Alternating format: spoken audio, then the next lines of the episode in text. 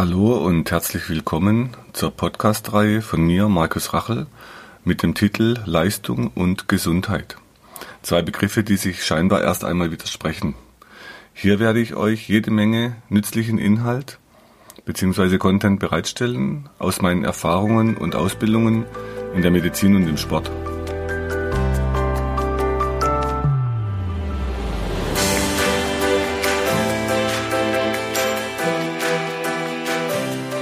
Die heutige Episode dreht sich um das Thema Knie und Knieschmerzen. Zuerst mal eine Einteilung nach der Dauer. Das heißt, es gibt akute Knieschmerzen. Das spricht man davon, wenn die weniger wie 6 Wochen dauern. Es gibt subakute Knieschmerzen, die dauern zwischen 6 und 12 Wochen. Und es gibt chronische Knieschmerzen, wenn der mehr als 12 Wochen dauert, der Knieschmerz. Ich habe in der Praxis sehr viele Patienten mit Knieschmerzen. Das heißt, die Patienten erzählen mir dann, wo am Knie der Schmerz sitzt, ob außen, innen, vorne oder hinten. Meistens berichten die mir auch sie sprechen oft von Odysseen, die sie hinter sich haben oder dass sie schon alles versucht haben, manchmal auch schon eine Operation im Hintergrund ist. Also meine Arbeit besteht jetzt erstmal darin, rauszubekommen, was steckt denn hinter diesem Knieschmerz? Oder wie weit zurückliegen Probleme, die dann auf das Knie gewirkt haben?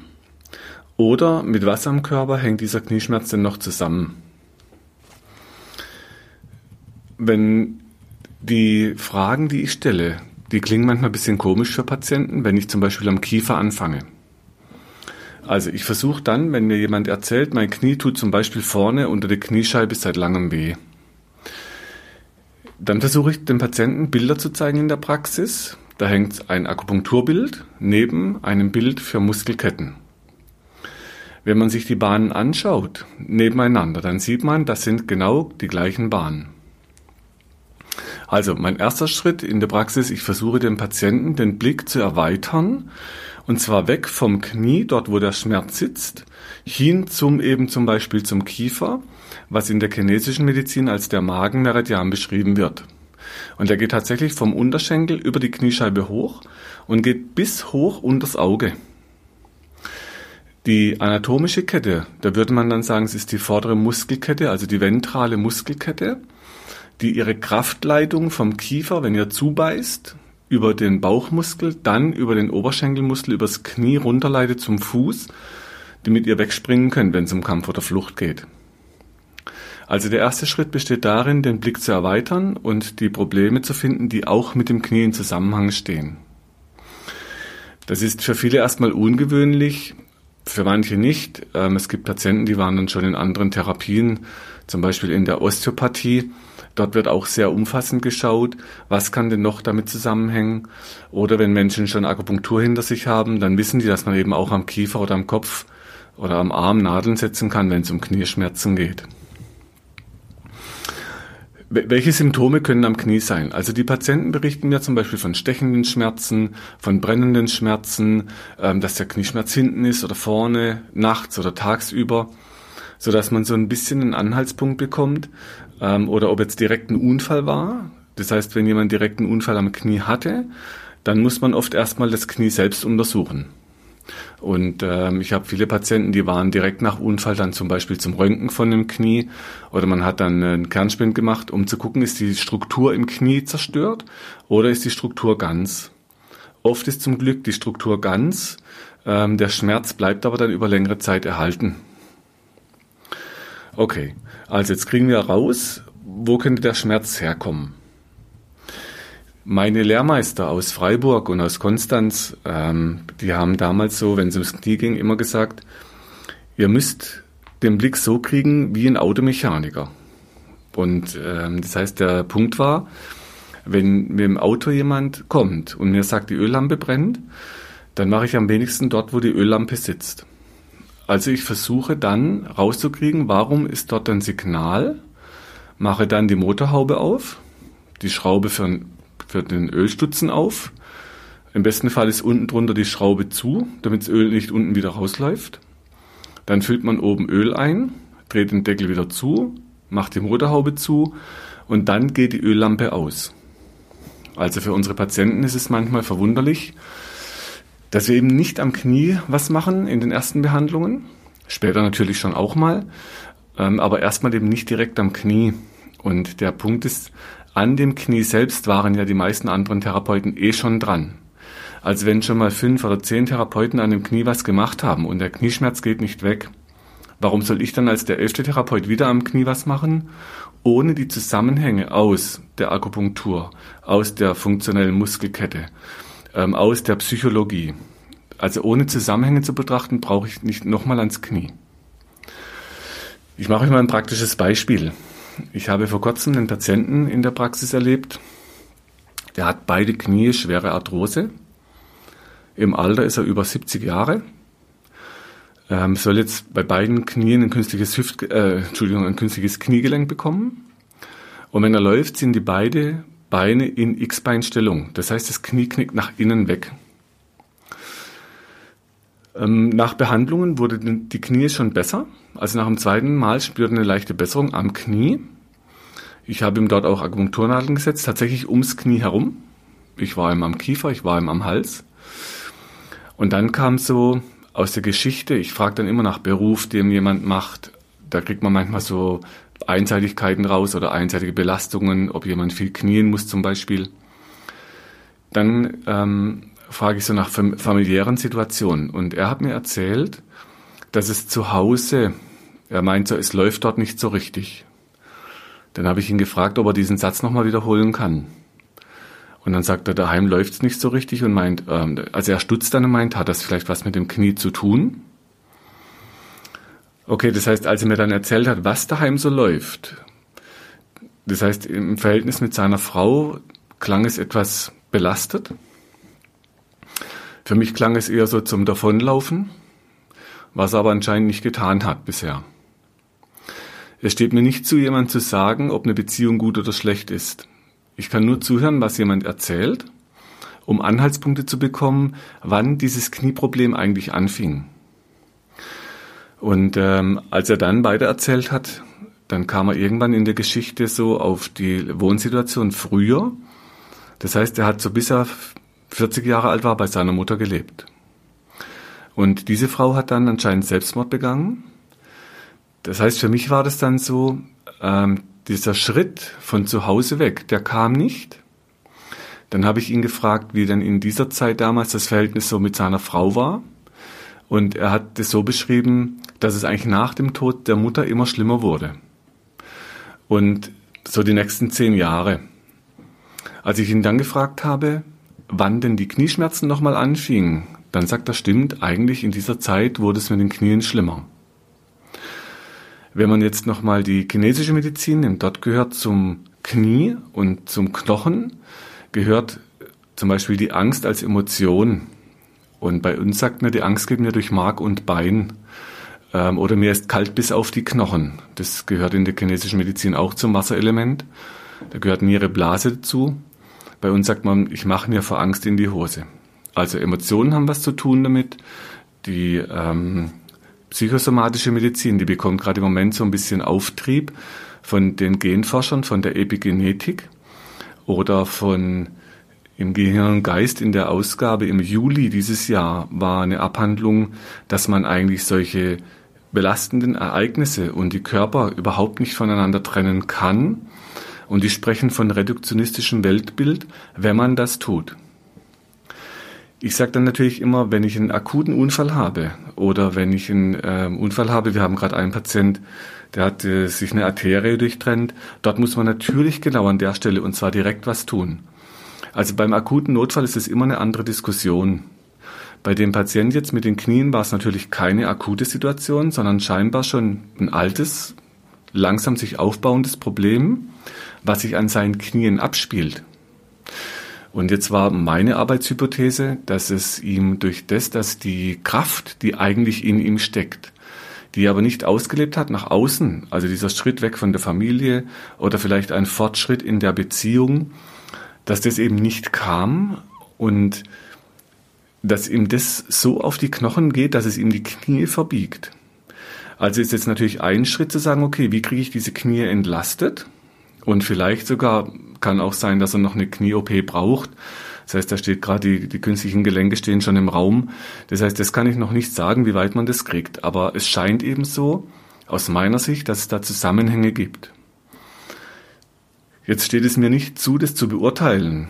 Aber was klar war, ich versuche jetzt jemanden zu finden, der ihm den Rücken stärkt, weil durch den Rücken geht der Blasenmeridian in der chinesischen Medizin und der geht über die Kniekehle hinten weg. Das heißt, wir sind gerade dran am gucken, ob er vielleicht ein Coaching machen kann oder vielleicht tatsächlich zu einer Psychotherapie, um einen Weg zu finden, wie er mit diesen Situationen zu Hause besser umgehen kann.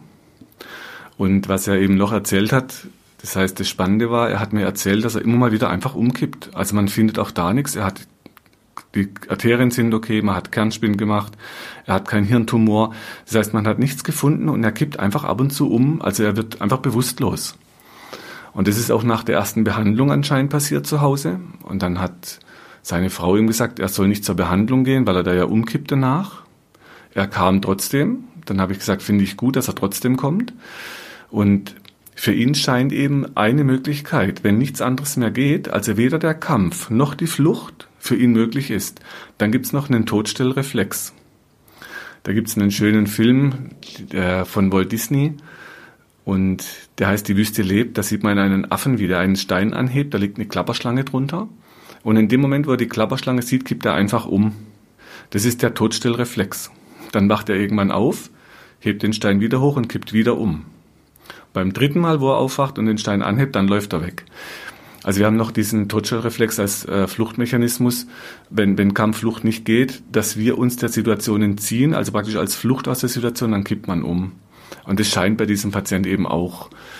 Also das heißt, jetzt sind wir dran zu gucken, ob es eben einen anderen Weg für ihn gibt, wie nur die Knie zu behandeln oder wirklich dann die Operation zu machen, was ja sein Problem nicht lösen würde zu Hause. Spannenderweise bei dem Patient, wenn man so jemand hat, dass eben auch die Augen wie auf der Flucht sind. Das heißt, sie können kaum fixieren, die können im Gespräch kaum Blickkontakt halten. Also auch da scheint irgendwas in ihm auf die Flucht gegangen zu sein. Und ich werde in einer späteren Episode mal was über Sehen erzählen und wie man Sehen trainieren kann und was man heute alles weiß zum Thema Sehen. Das heißt, ich werde dort nochmal auf diese Augenbewegungen zurückkommen. Okay, also das Knie betrachten wir sehr umfassend. Es gibt danach den Behandlungen Übungen.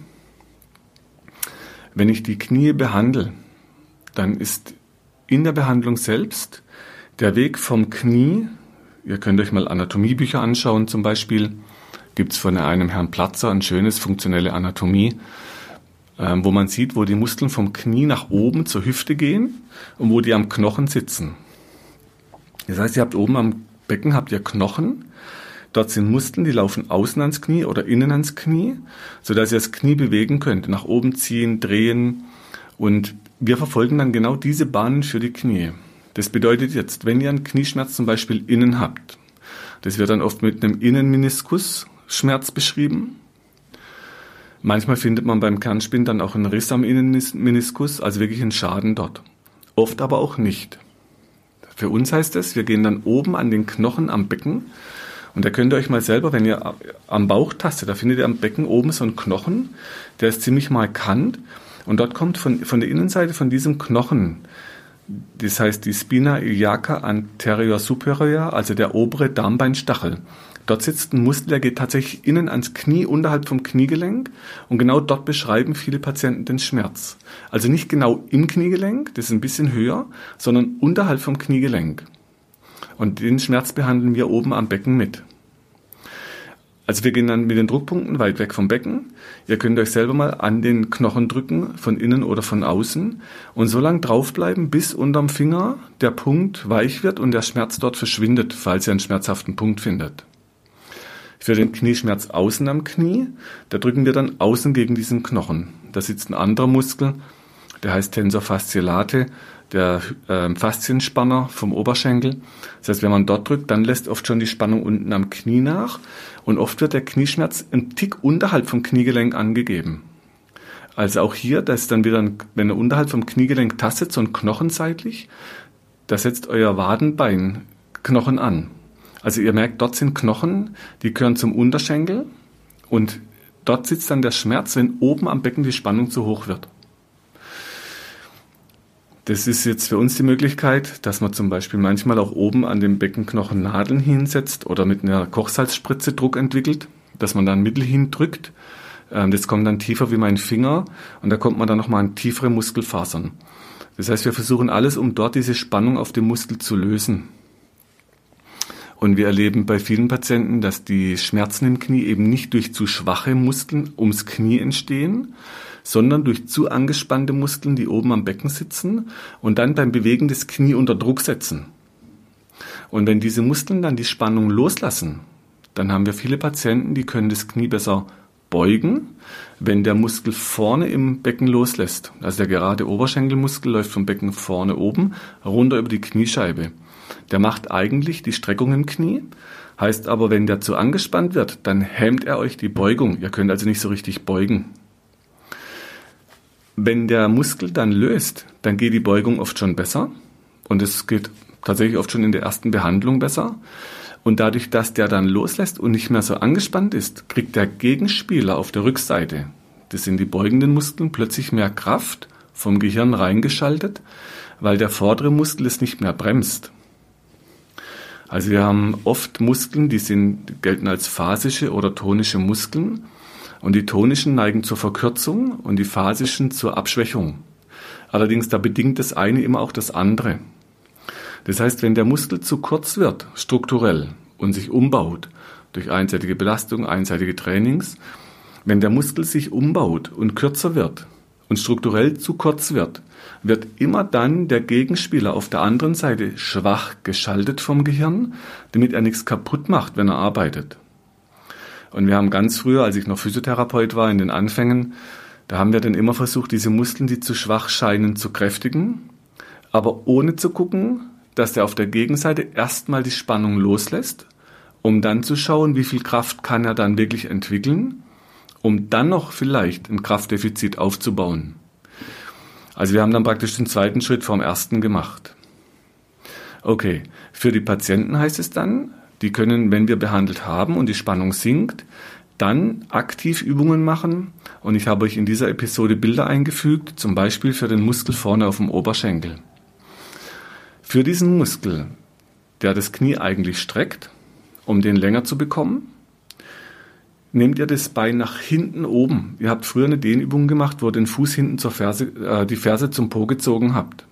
Manche machen das heute noch so. Fortschrittlicher wäre es, den Fuß hinten hochzuziehen, den Fuß dann hinten aufzulegen, auf einen Stuhl, auf eine Treppe, auf eine Bank, auf eine Fensterbank, auf einen Tisch, je nachdem, wie weit ihr das Knie beugen könnt. Wichtig, haltet euch fest, damit ihr nicht umkippt. Dann schiebt ihr das Becken nach vorne, weil der Muskel geht hoch zum Becken und drückt dann den Fuß hinten gegen den Tisch oder gegen die Bank. Also immer aus der Dehnung von dem Muskel, da wo es dann spannt, dann eine leichte Kraft entwickeln. Es kann zum Beispiel auch sein, wenn das Knie geschwollen ist, dass ihr gar nicht so weit hochkommt, dass ihr halt weiter unten anfangen müsst. Also ihr fangt da an, wo es noch geht, ohne zu übertreiben bitte. Ihr könnt später, wenn ihr euch mal die Videos anschaut, es kommen jetzt noch neue Videos auf die Webseite dazu, da sind dann nochmal genau die Schritte erklärt, wie man so ein Training aufbauen kann. Da seht ihr dann auch mal so ganz extreme Übungen für die Knie, wenn ihr es als Professioneller machen wollt oder als Leistungssport. Also man kann das dann schon noch ziemlich extrem steigern. Aber für den Anfang bitte sachte, bleibt auf der Stufe, wo ihr könnt, übertreibt es nicht, damit ihr nicht über die Übungen Schädigungen setzt. Okay, also Schritt 1 Behandlung am Becken, dass die Spannung sinkt, Schritt 2 die Übungen machen. Ich mache euch mal noch ein praktisches Beispiel, was man am Knie, wenn es um Verletzungen geht, wenn man lange Muskeln hat, für eine Chance hat. Also ich mache diese Übungen nun seit, ich würde sagen, fast 30 Jahren, habe dann viel umgestellt im Sport. Ich war ja früher Leistungsturner, Kampfsportler, Leistungsrettungsschwimmer und damals haben wir halt ganz spezielle Übungen gemacht. Ich habe sehr viel Mountainbike gefahren im Schwarzwald. Also ich war sicher gut trainiert, aber halt mit Muskeln, die sehr angespannt waren und leider auch relativ verkürzt. Nur was damals schon immer gut ging durch den Kampfsport und durchs Turnen, das Spagat ging immer relativ gut. Also ich habe dann später, nachdem meine Lehrmeister aus Freiburg und aus Konstanz, der Walter Packe und der Kurt Mosetter, mich zu neuen Ideen beim Training gebracht haben, extrem auch die anderen Muskeln auf Länge trainiert. Und wenn die Muskeln mal sehr lang sind und geschmeidig, sind die zwar nicht so fest, aber ihr könnt sie fest machen und dann auch wieder loslassen. Das heißt, ihr kriegt eine andere Dynamik im Muskelsystem. Die werden dünner, das heißt, sie sehen halt nicht mehr so aus wie diese brutalen, dicken Oberschenkelmuskeln oder diese Stachelwaden. Aber man kann mit diesen Muskeln eine andere Leistung produzieren, weil der eben nicht mehr so spannt und nicht den Gegenspieler bremst. Und wir waren mal mit den Kindern in so einem, das heißt Bubenheimer Spieleland. Das ist so ein Outdoor-Spielplatz. Dort gibt es sehr viele Trampolins, also macht auch Erwachsenen Spaß. Und es gab dort, das waren riesige LKW-Planen, die aufgepumpt sind von unten mit Luft, wie so riesige Luftkissen sind die. Jetzt sind wir mit den Kindern, ich natürlich mittendrin, da rumgetobt auf diesen Plan. Man kann dann super hoch und runter springen. Und ich war relativ weit oben. Ich habe knapp 100 Kilo, bin 1,92 Meter groß und kam von oben runter. Und in dem Moment, wo ich runterkam zur Plane, ist auf der anderen Seite ein relativ korpulenter Mensch in diese Plane reingefallen, hat dadurch das Tuch nach oben gedrückt auf meiner Seite. Das ist wie so ein Luftballon, wenn man auf der einen Seite reindrückt, geht es auf der anderen Seite hoch. Und ich bin auf dem linken Knie so ein bisschen verdreht aufgekommen, sodass ich praktisch auf dem linken Knie gelandet bin, in dem Moment, wo von unten diese Plane hochschlägt. Und ich habe mich dann auf dem linken Bein gedreht, nach rechts, und habe mir so richtig dieses Knie verdreht. Das war ein stechender Schmerz im Knie. Ich habe mich dann runtergesetzt und habe gedacht, okay, jetzt ist leider alles kaputt da drin. Also ich habe mich schon mit dem Gips gesehen oder mit operiertem Knie. Wurde relativ schnell auch dick. Und dann war halt die Frage, was mache ich jetzt? Und durch diese letzten 20, 30 Jahre Erfahrung mit Patienten, die man an Knien versorgt hat, da war ich ein bisschen für mich selber so zurückhaltend. Das heißt, ich habe dann gesagt, okay, ich mache jetzt 2 Wochen lang, geht keiner an das Knie dran. Ich habe gesagt, ich mache das wie einer meiner Lehrer aus Karlsruhe damals, der Dr. Hildebrandt, der sprach immer von zurückhaltendem Abwarten. Und ich habe dann gesagt, okay, jetzt mache ich das so, ich behandelt es so gut ich kann nach oben zum Becken, die Punkte, die ich euch vorhin beschrieben habe. Habe dann dort gedrückt, ich habe mit Akupunkturnadeln oben mich selbst behandelt, ich habe mir von einer Kollegin den Gesäßmuskeln und die Waden behandeln lassen. Dann habe ich ganz langsam angefangen, diese Übungen zu machen, also den Fuß hinten hoch, so gut ich halt konnte mit dem geschwollenen Knie. Und ich war mir sicher, da ist die Kreuzbänder kaputt, der Meniskus ist zerrissen. Naja, und nach 2 Wochen habe ich gemerkt, das Knie schwillt langsam wieder ab. Dann, wenn ihr euch die Videos anguckt, die neuen, die jetzt in Karlsruhe produziert wurden, bei einem anderen Lehrmeister, dem Dr. Lovric, von Damir Lovric, der hat da ein Filmstudio. Da haben wir jetzt nochmal eine neue Serie von Videos gedreht, also in verschiedenen Stufen. Und genauso habe ich das eben langsam Schritt für Schritt aufgebaut. Und heute geht es wieder alles schmerzfrei. Das Knie wurde nie operiert, das wurde nie untersucht. Da gab es keine Aufnahmen davon, da gab es keine Arthroskopie. Das heißt, die Chance war eben, diese langen Muskeln, die geschmeidig sind und nicht so verhärtet, die bilden keinen so einen Druck ins Gelenk. Wenn der Muskel vorne, der Oberschenkel, verkürzt, dann kriegt das vordere Kreuzband mit Druck, weil diese Muskeln unterstützen die Kreuzbänder in der Funktion. Das heißt, ich kann jetzt allen Sportlern, die die Kreuzbänder brauchen, raten, kümmert euch darum, dass eure Muskeln lang werden und dort kräftig. Und nicht einfach kräftige Muskeln, die dann so dick sind, aber verkürzt, weil die wirken auf die Strukturen im Knie. Und ich bin gerade viel mit Fußballvereinen beschäftigt. Ich mache da so Seminare, gebe Workshops. Das macht mir einen riesen Spaß. Da auch meine 3 Jungs Fußball spielen, die haben mich so ein bisschen auf den Weg mit Fußball auch gebracht. Das habe ich früher selber nie gespielt. Das heißt, die haben mich dazu gebracht, mich mit Fußball zu beschäftigen. Und dort habe ich das größte Potenzial im Sport, das mir bisher bewusst war, erkannt.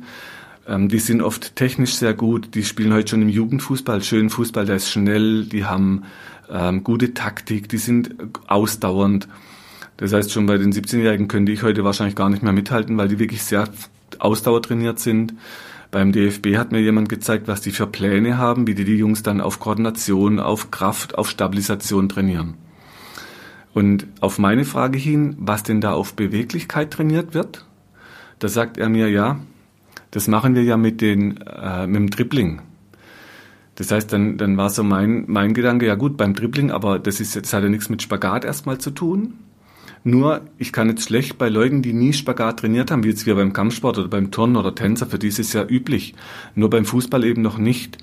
Nur dann war klar, wenn man das hinkriegt, dass in bestimmten Sportarten die Beweglichkeit viel mehr Gewichtung kriegt, wie die Kraft, dass dann die Leistung nochmal immens steigen kann, aber dafür die Verletzungsraten im Knie sinken können. Das heißt, der Verletzungsmechanismus kommt ja trotzdem. Also wenn jetzt gerade nehmen wir nochmal einen Fußball, wenn der Fuß stehen bleibt in diesen heutigen Kunstrasen, der ist ein bisschen weicher. Das heißt, da sind die Knieverletzungen sind angestiegen, weil das oben weiter dreht, aber der Fuß bleibt hängen im Kunstrasen. Und wenn dann der Muskel lockerer wird und länger, dann kann ich viel mehr bewegen, bevor was kaputt geht im Knie. Also die Chance wäre dann zu sagen, okay, ich kriege leistungsfähigere Fußballer über mehr Beweglichkeit, aber mit viel weniger Verletzungsraten. Und das macht wirklich Spaß, gerade bei Fußball, weil da einfach noch so viel Potenzial in der Beweglichkeit steckt, der bisher immer so ein bisschen Stiefkind war. Und ich habe das dann beobachtet, die machen dann zwar schon Dehnübungen, aber ja, so ein bisschen Dehnen halt. Und wenn man das hinkriegt, dass sie wirklich diese Beweglichkeit hochtrainieren und nicht nur ein bisschen dehnen, genauso wie man halt eine Kraft hochtrainiert, da will ich auch eine Steigerung. Also dass man praktisch eine Steigerung in die Beweglichkeit trainiert. Dann werden diese Muskeln länger, geschmeidiger und dadurch wird das Knie stabil. Wenn ich die Muskeln mit Stabilisationsübungen und mit Kraftübungen immer stabiler mache und immer fester, dann ist eben der Mechanismus bei der Verdrehung reißt dann schneller was ab. Oder wenn die dann so Richtung Spagat wegrutschen, dann reißt viel schneller ein Adduktor, ein Muskel innen. Oder die Achillessehne reißt dann viel schneller ab. Also hier ist das Plädoyer ganz klar beim Sport, so beweglich wie möglich und so kräftig wie nötig. Macht viel mehr Leistung wie so kräftig wie möglich bei Unbeweglichkeit. Okay, also auch für Sport ist da noch viel Potenzial, wenn es ums Knie geht. Jetzt haben wir die Behandlung am Knie, wir haben die Druckpunkte am Becken, ihr könnt euch selber am Oberschenkel außen. Und jetzt kommt noch ein Bereich, wo ihr gut was selber machen könnt. Wenn ihr den Oberschenkel und den Gesäßmuskel, die ziehen zum Knie. Und der Gesäßmuskel zieht zum Beispiel außen ans Knie und macht dort eine Beugung mit. Wenn ihr euch im Moment mit dem Knie beschäftigt, da gibt es so Faszienrollen, es gibt Faszienbälle, es gibt Massagen. Wenn ihr das effektiver machen wollt, dann nehmt ihr was Kleineres. Also einen Tennisball für die Anfänger, einen Golfball für die Fortgeschrittenen. Und es gibt so Handmassageteile, wo dann so, das sind wie so vier so Stacheln mit einer Kugel oben drauf. Die bleiben immer stehen und da kann man sich mit verschiedenen dicken Kugeln, kann man sich so Muskeln fast schon traktieren. Das ist dann für die Profis, die es halt sehr intensiv möchten, da kommt man tief in die Muskeln. Wenn ihr sowas habt, also einen Golfball, einen Tennisball, dann bleibt außen am Oberschenkel, legt euch seitlich drauf und bleibt da drauf liegen. Also nicht drüber rollen wie mit der Faszienrolle zum Lockern, sondern draufbleiben, bis der Muskel entspannt. Und der braucht ein bisschen Zeit, bis er entspannen kann. Also nicht zu schnell weg vom Punkt, draufbleiben, das tut dann ein bisschen weh, aber irgendwann lässt die Spannung dann auch los und dann geht auch der Schmerz wieder weg. Das heißt, ich möchte euch ermutigen, immer wieder was dafür zu tun, immer wieder diese Spannung aus dem Muskel rauszukriegen, damit ihr geschmeidiger werdet in der Muskulatur und dadurch der Druck vom Kniegelenk wegkommt. Das gilt auch für zum Beispiel Leute mit Kniearthrose, das gilt auch bei Meniskusschäden. Also immer dann, wenn es um Knieprobleme gibt, guckt, dass die Muskeln am Oberschenkel locker bleiben. Okay, das heißt, ihr könnt selber was tun mit Hilfsmitteln von außen, ihr könnt Übungen machen. Beim Behandeln kommt jetzt noch ein wichtiger Punkt. Ich habe ganz am Anfang mal den Kiefer erwähnt und der kam auch schon in anderen Episoden vor. Zum Beispiel, wenn es um Rückenschmerz geht, um Schulter, also immer wieder taucht dieser Kiefer auf. Wieso ist der mir so wichtig? Wenn ihr die Muster anguckt, die sich in der Urzeit in uns entwickelt haben. Das heißt, wenn der Löwe hinterm Affen brüllt oder wenn der Löwe einen Zebra attackiert oder ein Gepard hinter einem Gnu herläuft, dann gibt es verschiedene Reaktionen aus der Urzeit. Das eine ist die Flucht, wenn ich schnell genug bin. Die zweite der Kampf, wenn ich groß und stark genug bin. Und die dritte ist der Todstellreflex. Und diese Mechanismen tragen wir heute noch in uns. Ich habe euch gerade vorhin das Beispiel erzählt, wo es um die Knie geht. Wenn man die drei Mechanismen eben nicht nutzt, dann kann es sogar die Knochen verbiegen. Und irgendwann gibt es mal noch eine Episode zu einer Skoliose, zu einer Wirbelsäulenverbiegung, wo auch das nochmal Thema sein wird. Also wenn ihr jetzt diese Mechanismen habt, die fangen aber im Kiefer an. Also bevor euch so ein Stress bewusst wird, wo ihr laufen wollt oder kämpfen würdet am liebsten, spannt sich im Kiefer euer Kaumuskel an.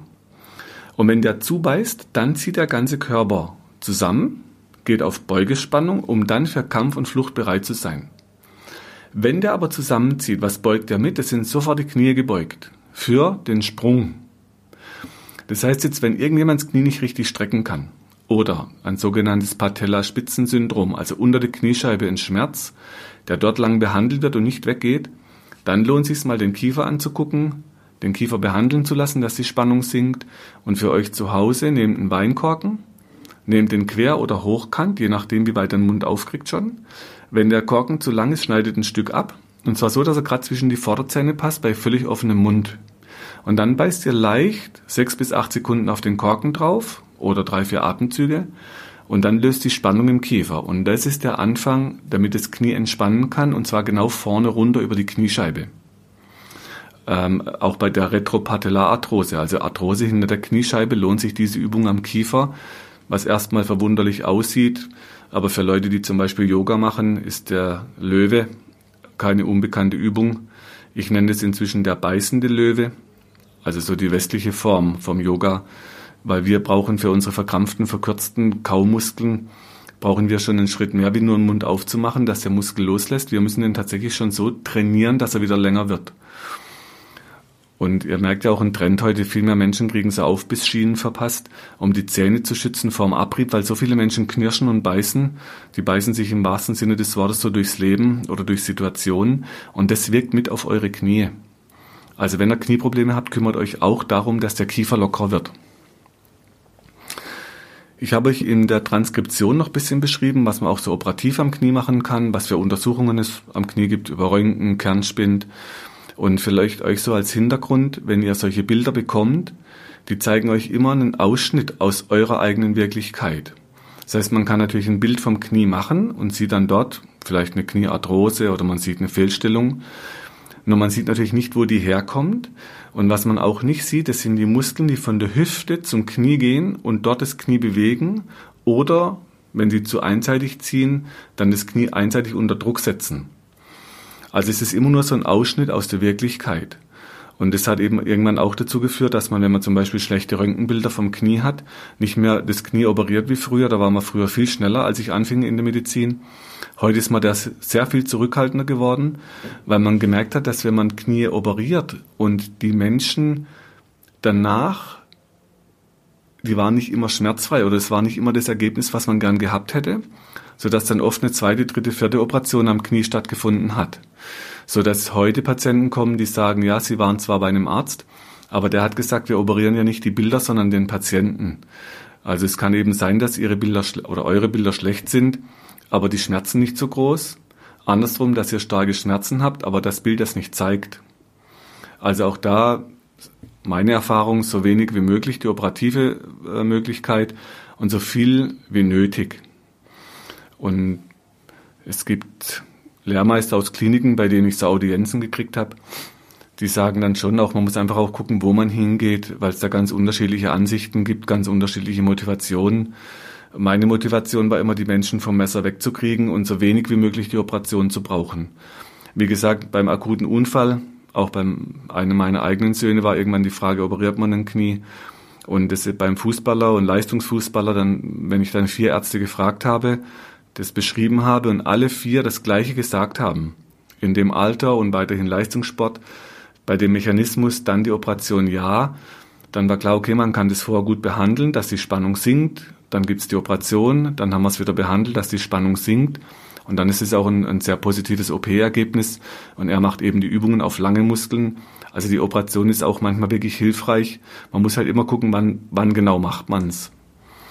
Und es gibt den Dr. Hirschhausen, der sagt heute öffentlich, dass man in 50 Jahren drüber lachen wird, was man heute so treibt, weil es halt immer natürlich auch um einen Zeitgeist geht.